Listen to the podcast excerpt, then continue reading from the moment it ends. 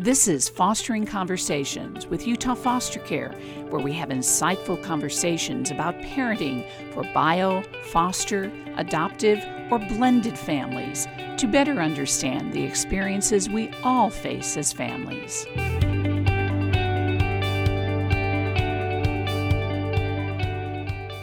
Hi, I'm Deborah Lindner along with Liz Rivera. And Liz, today's episode is is kind of special. We've never done anything like this before. I love it. We've never done a bonus episode in the middle of a month, but this particular uh, story we're going to share today is so the best thing we could share for a bonus episode. It's uh, it's really launching, helping launch a song, and the guest is Cadon Riley, who is currently a student at Utah Tech pursuing a degree in psychology. He began his foster care journey when he was adopted at age one. Then he returned to foster care at age 15. But above all, right now, he's got a passion for helping others and he works as a mental health and foster care advocate. The most important thing right now, Cadon, is you're also a songwriter. Welcome. Thank you so much for having me. Sure. The name of the song we're going to listen to is Searching for You. How did that song come to be? Yeah, so through my experience in foster care, I've always loved to sing and I've always loved music.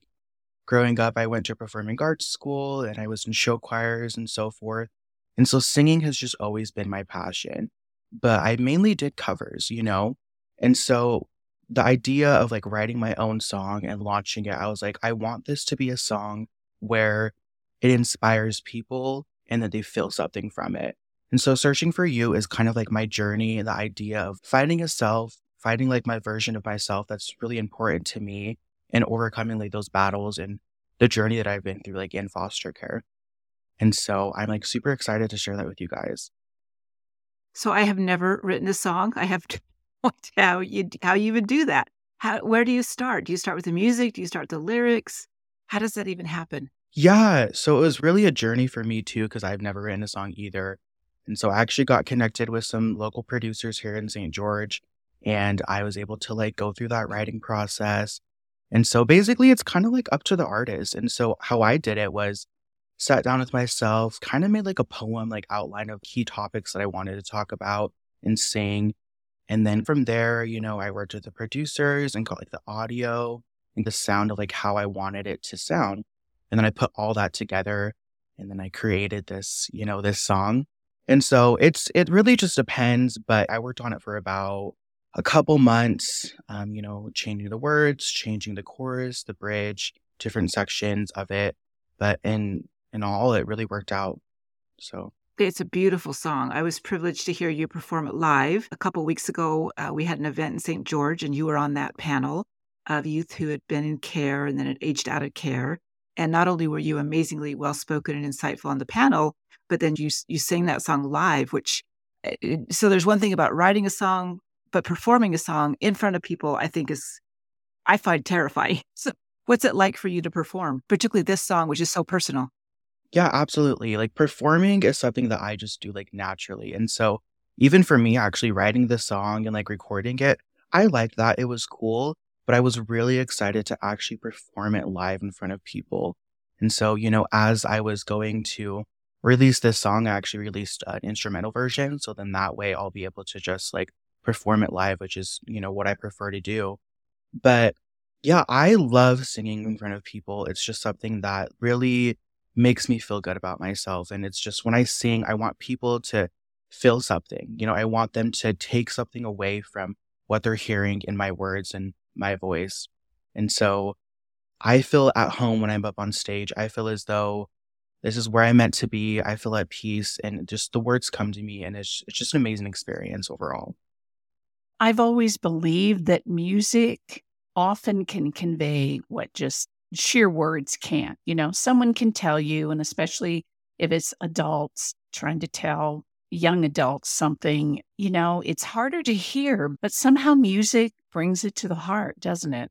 Yeah, music definitely speaks to the soul, and I love it. What streaming platforms are you on, and how would people find this to listen to? Yeah, so I'm on pretty much all streaming platforms. So Spotify, Apple Music, YouTube Music, Pandora, Deezer. That's how old I am. I've never heard of Deezer. It's like a newer one.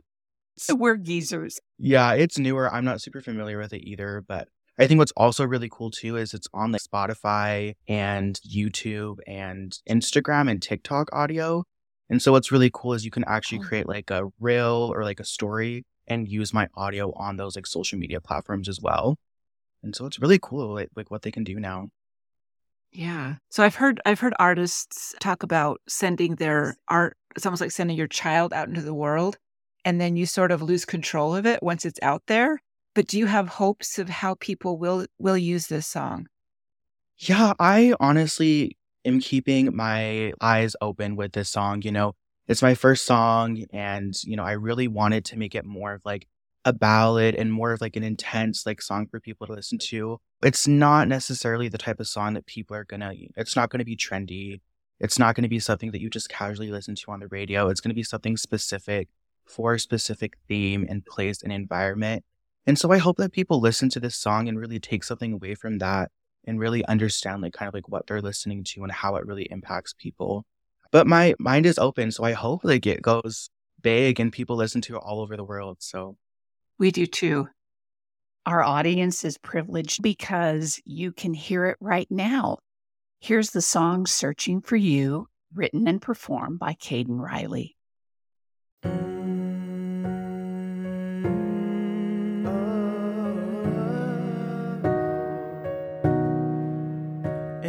Twilight haze, I wander through the night, searching for a ghost, lost in the fading light.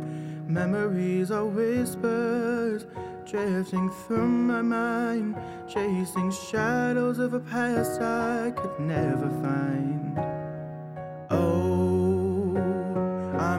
Haunted by the echoes of who I used to be. Longing for the pieces that slipped away from me. I'm searching for the past version of myself lost in the depths of time. Somewhere on a shelf, locked away. But the more I dig, the more it slips away. A bittersweet, a melody that will forever play. Photographs and letters, fragments of a dream. In the sepia tone of memories, it's hard for me to find the seam. Every step I take, another layer falls apart. A fading portrait of a love that broke my heart. Oh, I'm haunted by the echoes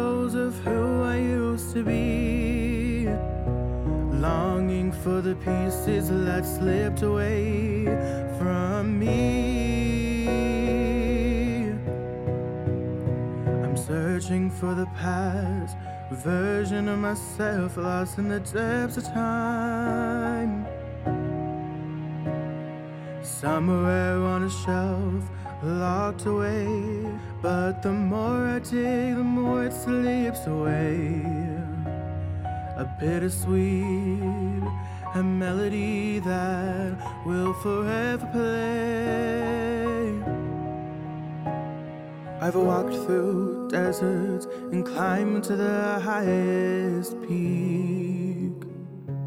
Oh, swam across oceans trying to find what I seek.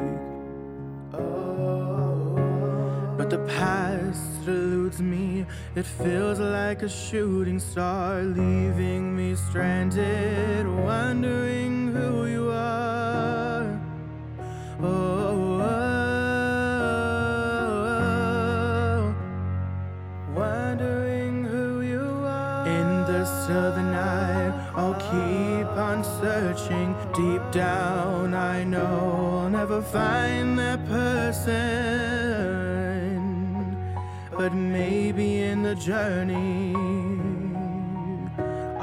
Uncover something new. A strength to embrace the present and bid the past goodbye.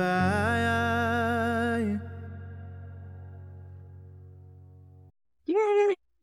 Yay! We are back, Deborah Lindner, along with Liz Rivera and Cadon Riley, the wonderful young man who just recorded that song. Cadon, I love the images this evokes, and I think it is true for a lot of kids that have gone through the foster care system with ghosts and searching. Tell us how that works into it. Yeah. So, like with this song, it's really kind of envisioning a past version of myself, as you heard in the lyrics, that like I'm not necessarily going to be able to get back for myself. And so, a lot of the times for youth in foster care, you know, it's like their time in foster care, you know, might be good, might be bad, but like they're not necessarily going to get that time back. And so, kind of healing and freeing yourself from that foster care experience is what I wanted to bring to the searching for you part and aspect of this song.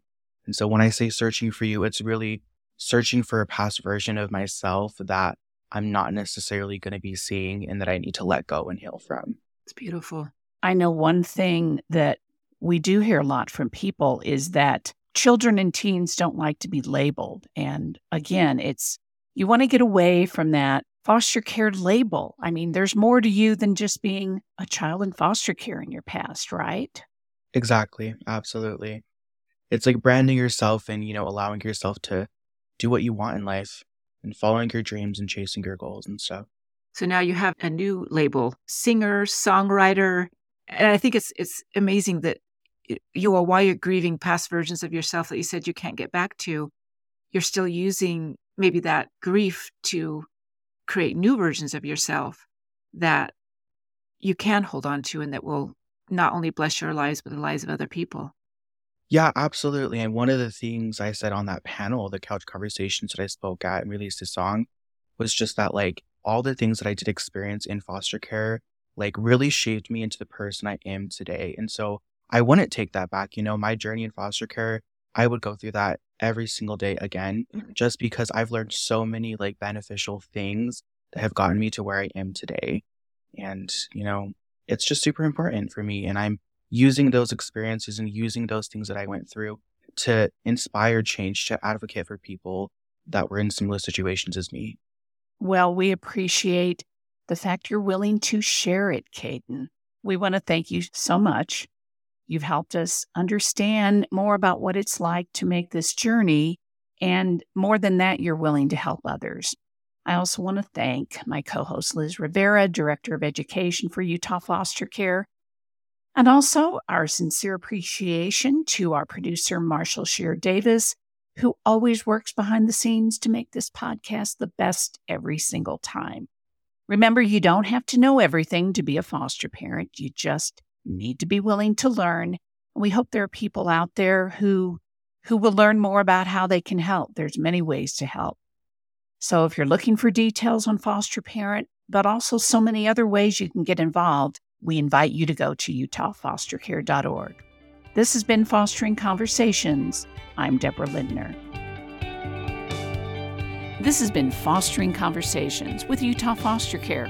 Thank you for joining us. For more information, go to utahfostercare.org. We'll see you next time.